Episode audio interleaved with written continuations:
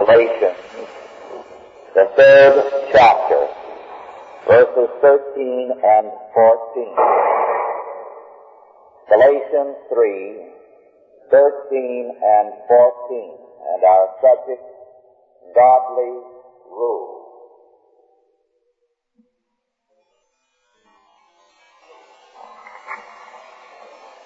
Christ hath redeemed us from the curse of the law, being made a curse for us, for it is written, Cursed is everyone that hangeth on a tree, that the blessings of Abraham might come on the Gentiles through Jesus Christ, that we might receive the promise of the Spirit through faith. For more than a year now, we have been analyzing the doctrine of salvation from various perspectives and in its various facets. And within the next few weeks, we shall conclude this study. One of the things that we have seen is that salvation does mean the restoration of man into his creation mandate to exercise dominion, to subdue the earth under God, and to develop the implications of God's Word in every domain. In other words, it calls for godly rule. When we go back to the 17th century, we find that the principle of godly rule was accepted throughout Christendom. It was accepted in Catholic countries. It was accepted in Protestant countries. The basic division was how was godly rule to be implemented. In England, for example, there were, among the various factions, a common agreement that man had been called by God to exercise godly rule. The difference between the High Church Party, the Puritans, the independents of various brands was how, how shall Christ's rule be established? Some held that a godly prince was to institute it, and such people were predominantly monarchists. Others held that this was the duty of godly bishops. These men were Anglo-Catholic, and on the continent, the Catholic party held to a similar opinion. Others held, such as many of the Puritans, that it was a godly people whose responsibility it was to usher in godly rule. While still another group held that it was a godly parliament that was to institute godly rule. One small group of Reformed believers, while accepting many of these things, dissented at a critical point. They pointed out that the common assumption of all parties was that all England was Christian. Just as on the continent, the same assumption was made in each country that everyone was a Christian. The only question was, which theology would put them into action best? How were they going to be disciplined and organized into bringing about godly rule? But one small group of reformed men said this whole policy has a serious weakness. It assumes that all are Christians. And that our problem is simply how is this to be done? We agree that the question how is a very important one. But before that, we need to recognize we are dealing with a vast number of unconverted people who are nominally in the church, whatever the church. Thus, they said, the basic need is for conversion. It turned out that these people were right. And whether in Protestant or Catholic countries, these various attempts to institute godly rule collapsed, collapsed drastically. When Cromwell gained power, he very quickly realized, for example, as he dealt with the situation in England, that the Puritans whom he represented were a very small group. Scholars who have analyzed the Puritan movement say that it was never more than 4% of the population. The need, therefore, was for something more than organization. Once they were in power, it was for conversion. And here is where they missed the boat. After the collapse of this effort in every country to establish godly rule, what happened throughout Europe was that there was a retreat from this hope of godly rule. And religiously, it led to pietism, to mysticism, and to quietism in various forms. All of them a retreat from a calling to conquer the world, and as the people of God to reign over it. A retreat from this to an emphasis on salvation as self preservation, an emphasis on personal salvation and personal morality. The outer world was surrendered for an emphasis on the inner world. Now there was an element of progress in all of this because they recognized the overwhelming need for conversion. And within a century, the movement of Whitefield and Wesley arose to correct that, and other movements elsewhere on the continent. Thus there was progress. There was a difference, for example, as they dealt with unbelief. Earlier, the state, often supported by the church, reacted to the very dangerous movement the witchcraft movement, which involved human sacrifice and many other things with sadist approaches, prosecute and execute. Now the attitude was work to convert them. So there was some real advance. However, the emphasis on conversion and on salvation as self-preservation from judgment and from the wrath of God meant that while it was right as far as the ABCs were concerned, it was merely a negative emphasis now. The Christian man was no longer seen as the destined Lord of all the earth, but rather as a man who had found safety and insurance against a coming storm. As a result, very quickly, at the same time that the hope in godly rule was abandoned, a totally different type of state came into being. Now, whether we agree with Charles the First or not, or James the First in England, or Queen Elizabeth, or Cromwell, what we must recognize with these men and others on the continent was that their idea of rule was religious and Christian according to their theology. Philip II of Spain is an easy man to criticize and has been very extensively criticized. A great deal of his stiff and unyielding ways led to the bankruptcy and the collapse of the tremendous Spanish power in Europe.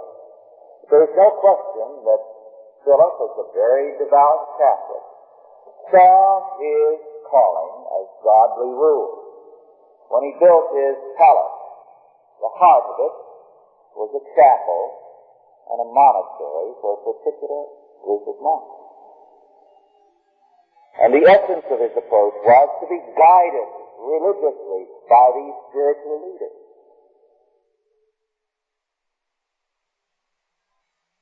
James I of England saw himself as a theologian. Henry VIII did too, in spite of his sin. Henry VIII wrote theological writings. And this was true of many monarchs over the face of Europe. But suddenly, the situation changed. Charles II was totally cynical. In France, Louis XIV made his bedroom the center of the shop. Everywhere one saw a de-Christianization of public and private life. The course that was begun by Charles II and by Louis XIV and by the degenerate heirs of Philip in Spain led directly to the French Revolution and the Russian Revolution. The attempt to abolish Christianity, to separate it entirely from life.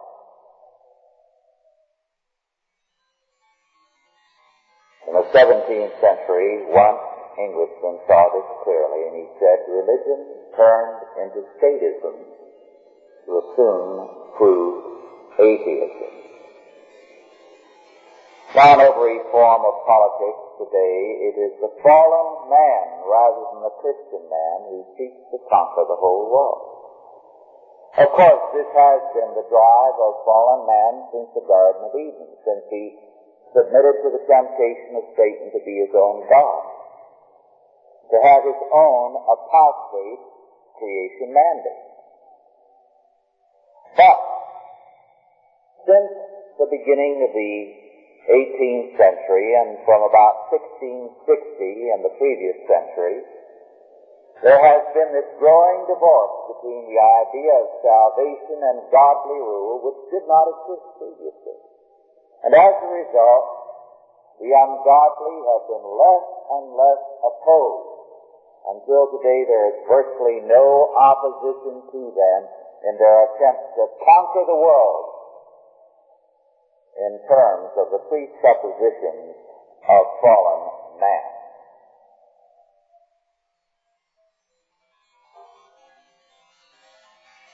Meanwhile, the church has had many revivals, but these revivals have only, with exception, Christ Whitefield, aggravated the retreat of the church from its calling and have led to a progressive deformation of the world and a denial of the real meaning of conversion. One of the first heresies that arose in the latter part of the 17th century was quietism. Uh, some time ago, we dealt with the Moravian aspect which so heavily influenced Protestant circles. At the same time, in Catholic circles, Molinos very heavily influenced the entire church in the direction of quietism. For the quietists, conversion became essentially union with God, a mystical union. This meant that there was no need for Christ. The man approached God directly. It meant, moreover, that the kingdom of Christ was seen as an earlier and inferior dispensation, and the reign of the Spirit as the later and perfect dispensation. It meant also that for the quietist, external things were despised for internal things. And to be concerned with the things of this world was a mark of being unspiritual. Man withdrew from the world instead of conquering it. This meant also an indifference to morality and to moral action, to a philosophy of surrender. Catholic theologians of the day condemned Molinos as an antinomian, and rightly so. But the damage was done. The thinking of Molinos saturated the popular piety of the church. Just as on the Protestant side, the Quietist movement took over and created what was regarded as true evangelical piety. The Quietist movement is still very, very much with us in varying forms. Let me cite two illustrations of specific cases which demonstrate the Quietist movement, which really is an immoralism. In one case, a man who goes to a thoroughly evangelical church, very active in it, claims to believe the Bible from cover to cover, and yet is consistently, regularly, flagrantly guilty of adultery and fornication. And his attitude towards it is basically one of unconcern. He will quit, he says, when the Holy Spirit leads him to drop it and makes it impossible for him to continue. Well, what is he doing meanwhile? Well, he's praying that the Holy Spirit will take the desire entirely out of his heart. My thought, he doesn't feel that there's any necessity for him to do anything. A similar example. A man who's drinking uh, is making him an alcoholic. In fact, he could probably be classified as one. He will admit that he is in danger of becoming an alcoholic, but he makes no effort to quit. He says he is praying that the Lord takes the desire for drink out of his heart. Now this is quietism. It is a denial of the reality of the individual will, and it is practical immoralism.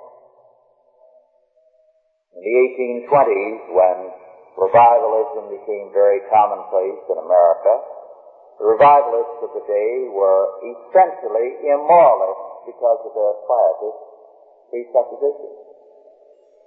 They strongly opposed Christian schools and catechism teaching and were in part responsible for the rise of state schools. Their attitude was that discipline and training were not good. No one could work to become disciplined morally.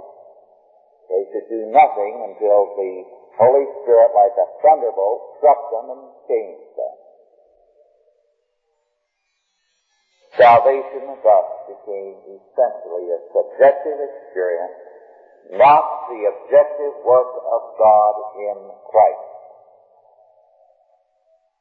Now this meant that the doctrine which in the late Middle Ages worked to destroy the medieval church now became the property of the evangelical movement. And the Protestants and Catholics had now a common doctrine. They differed about the structure of the church. But essentially, they today had a common doctrine of salvation. As one scholar has said, analyzing the what happened in the late Middle Ages when the church began to collapse, and I quote, the church did not abandon such biblical expressions as justification and salvation by grace. The words of Paul were still used freely by the theologians as they are today. But the great, great Pauline words, justification, grace, etc., had evolved a new meaning altogether. Justification had lost its objective forensic meaning. Forensic means having to do with the law and a court of law. Instead of meaning what God did outside of man in pronouncing him righteous, it came to mean God's renewing, sanctifying act in man's own heart. Instead of justifying grace, meaning the disposition of mercy and favor in God's heart, grace had come to mean a God-given quality that adorned the human soul. The contrast between the medieval and the Reformation views may be summarized as follows. Medieval, justified by God's work of grace in the heart. Reformation, justified by God's work of grace in Christ. Medieval, justified by Christ's work in our heart. Reformation, justified by Christ's work outside of our heart, that is, on the cross.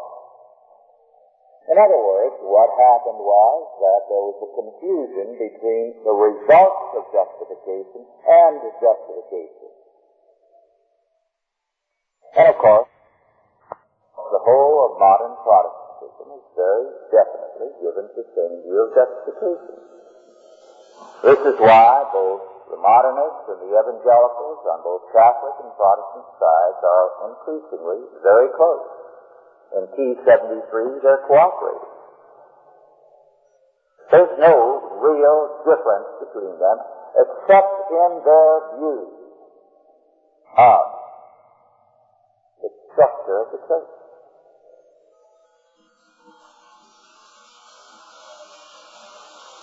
When salvation becomes essentially a subjective experience, it means that justification and sanctification have become confused. And man's response to salvation is confused with salvation itself, which is God's work. It means, moreover, that God's sovereignty in salvation is replaced by man's decision. Instead of God's decree and grace, which Paul says in Ephesians 1 6, wherein he hath made us accepted in the beloved. We have man's desire whereby man says, I accept Jesus Christ as my Lord and Savior. But what man accepts, man can take exception to. And therefore there is an implicit antinomianism in Arminianism, a hostility to predestination, a hostility to the doctrine of the security of the saints, and so on. Man's will becomes imperative to God's will. Man is sovereign.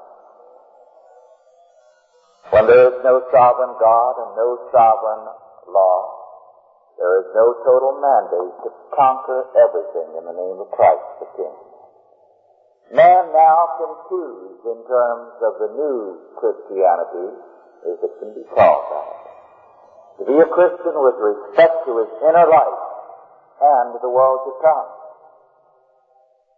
But in education, he can believe in the public schools. In politics, he can be a humanist. In art, a relativist. In morality, situation ethics, and so on. It is a matter of choice.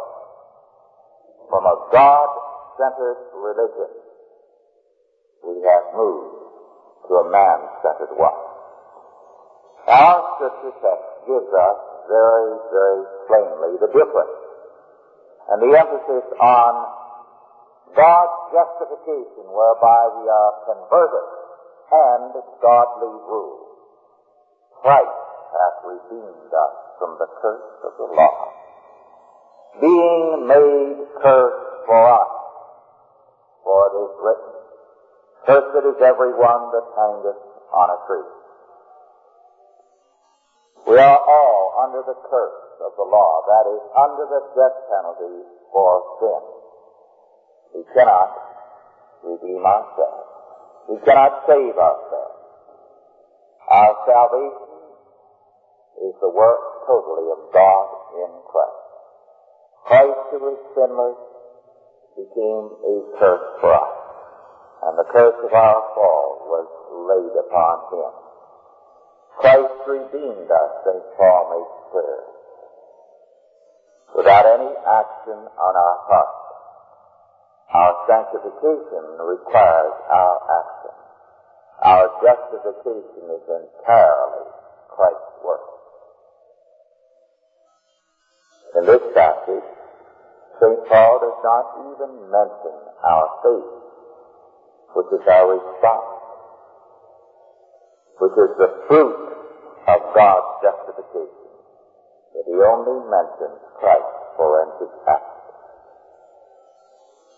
The purpose of this salvation, of this sovereign act, was to bring upon us the blessing of Abraham. That the blessing of Abraham might come on the Gentiles through Jesus Christ. Now this is a remarkable statement.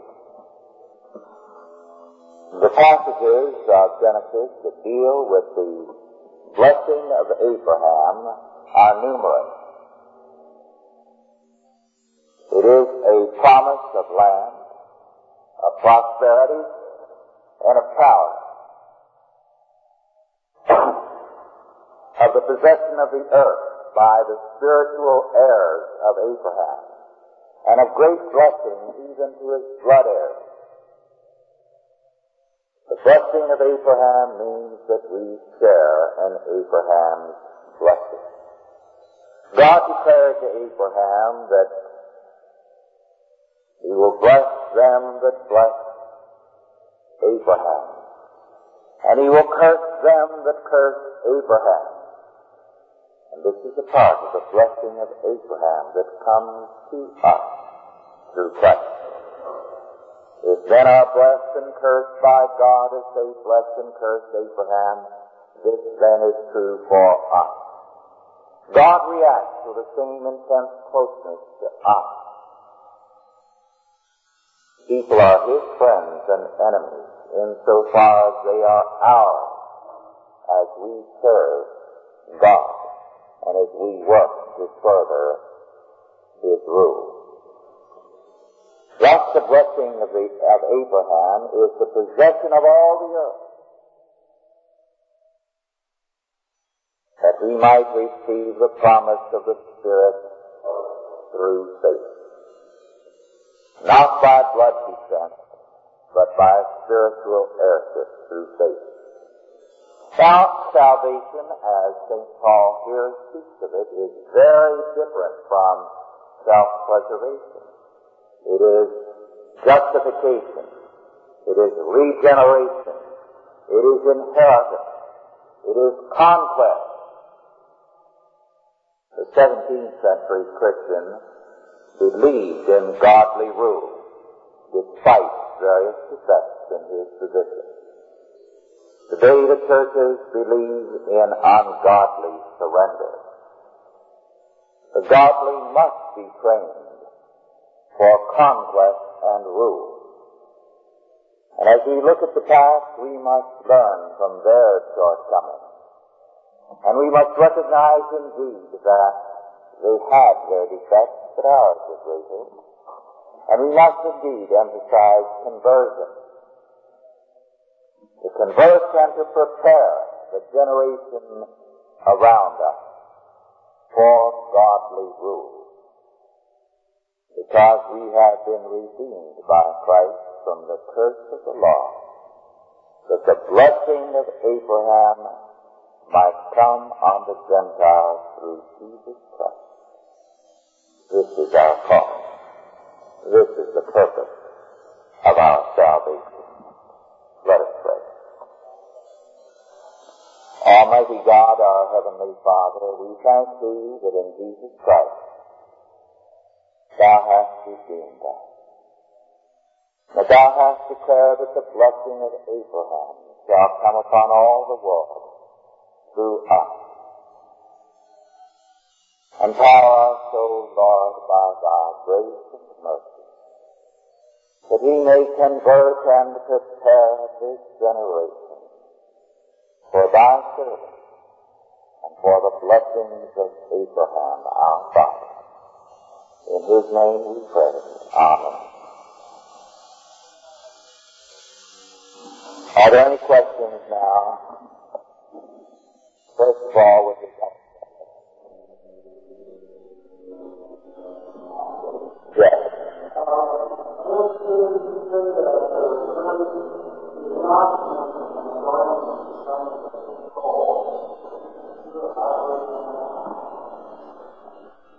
Regard to salvation, grace is not something that the individual develops or gains. It is not an infused quality. Sovereign saving grace is simply God's act on the cross whereby we have been redeemed. Now, grace is then imparted to us, indeed. And our lives manifest. But that is not to be confused with the act of justification. And this is where the confusion has been. Justification is a legal act. Our salvation is a legal act whereby the, the offense was removed.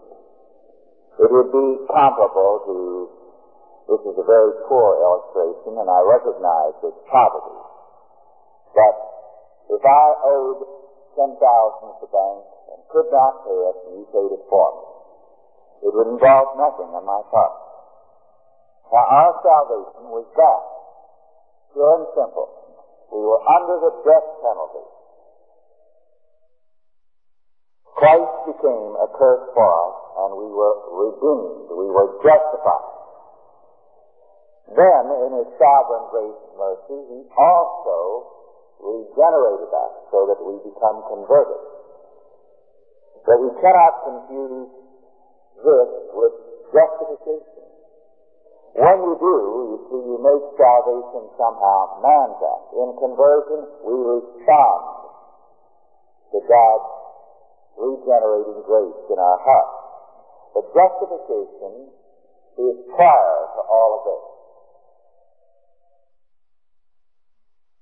And then sanctification is our growth in terms of the, of the renewed man, the new man in us. Say it's more than an, an infusion of grace, or it's totally different from an infusion of grace. First, it is a act, and then a recreation.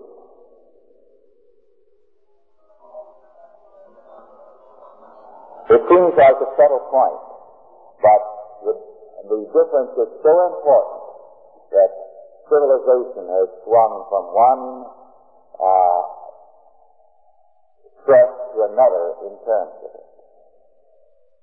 The modern attitude of whether it is in Protestant or Catholic circles is that salvation is essentially an infusion of grace.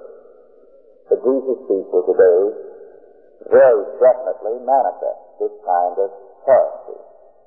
This is why there is no difference across church lines today. Yes. What?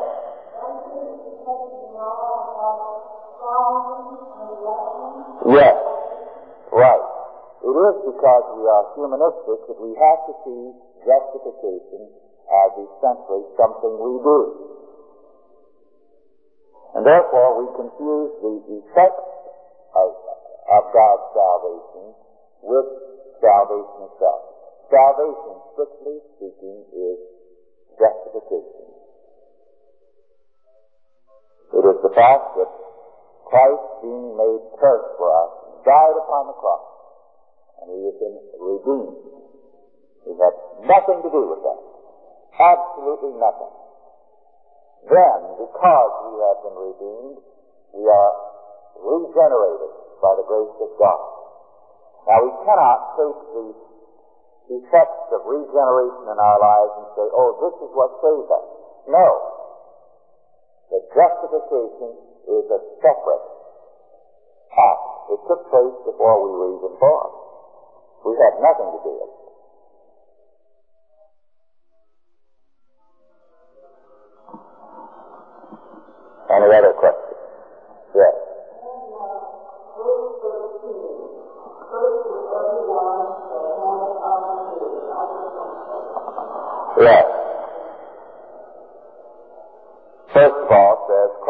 Redeemed us from the curse of the law, being made curse for us. For it is written, Cursed is everyone that hangeth on a tree. That is a citation from Deuteronomy, I think the 21st chapter, Wherein, well, let's turn to it.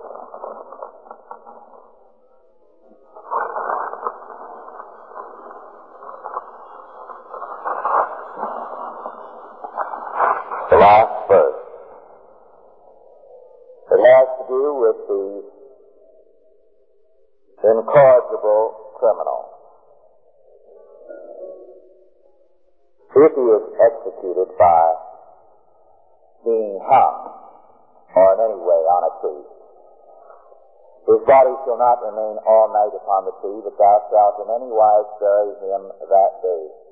For he that is hanged is accursed of God. That thy land be not defiled, which the Lord thy God giveth thee for an inheritance. In other words, the guilty man and the one who is hanged are symbols of guilt, of the curse of God. And here particularly it says they are not to be left hanging up as was the custom of some people. They are to be taken down and buried. Because even the sight of evil in the form of an executed evildoer is uh, an evil thing. Evil is to be put out of the land in every sense of the term. So Christ becomes the curse for us, the one upon whom all our iniquity is laid. The fullness of the curse of sin is laid upon him. Are there any other questions?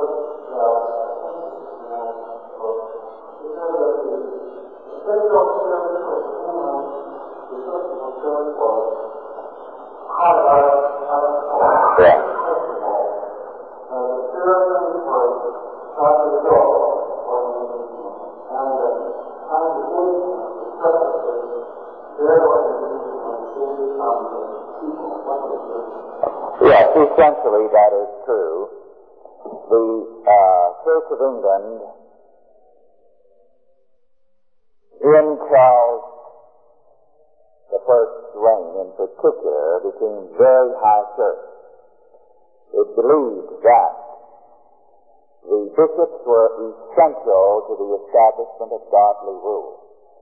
And it emphasized more and more the power of the bishop, even above and over the king, which uh, very few people realize.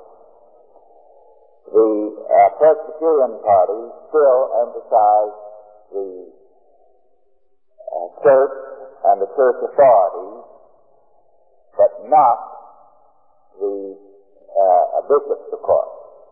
Whereas the emphasis of the independents, which was a general term to cover what later became Congregationalists and Baptists, was to emphasize the priority of the congregation.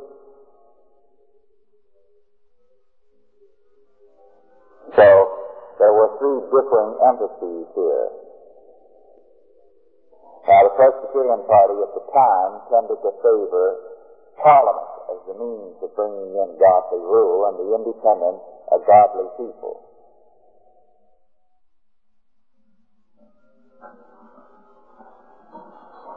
Any other questions? If not, I'd like to remind you that this Thursday we will continue our class on the biblical doctrine of knowledge, Thursday night, 8 to 9 p.m. at the Gutierrez home. Let us bow our heads now for the benediction. And now go in peace, God the Father, God the Son, and God the Holy Ghost. Bless you and keep you, guide and protect you, this day and always. Amen.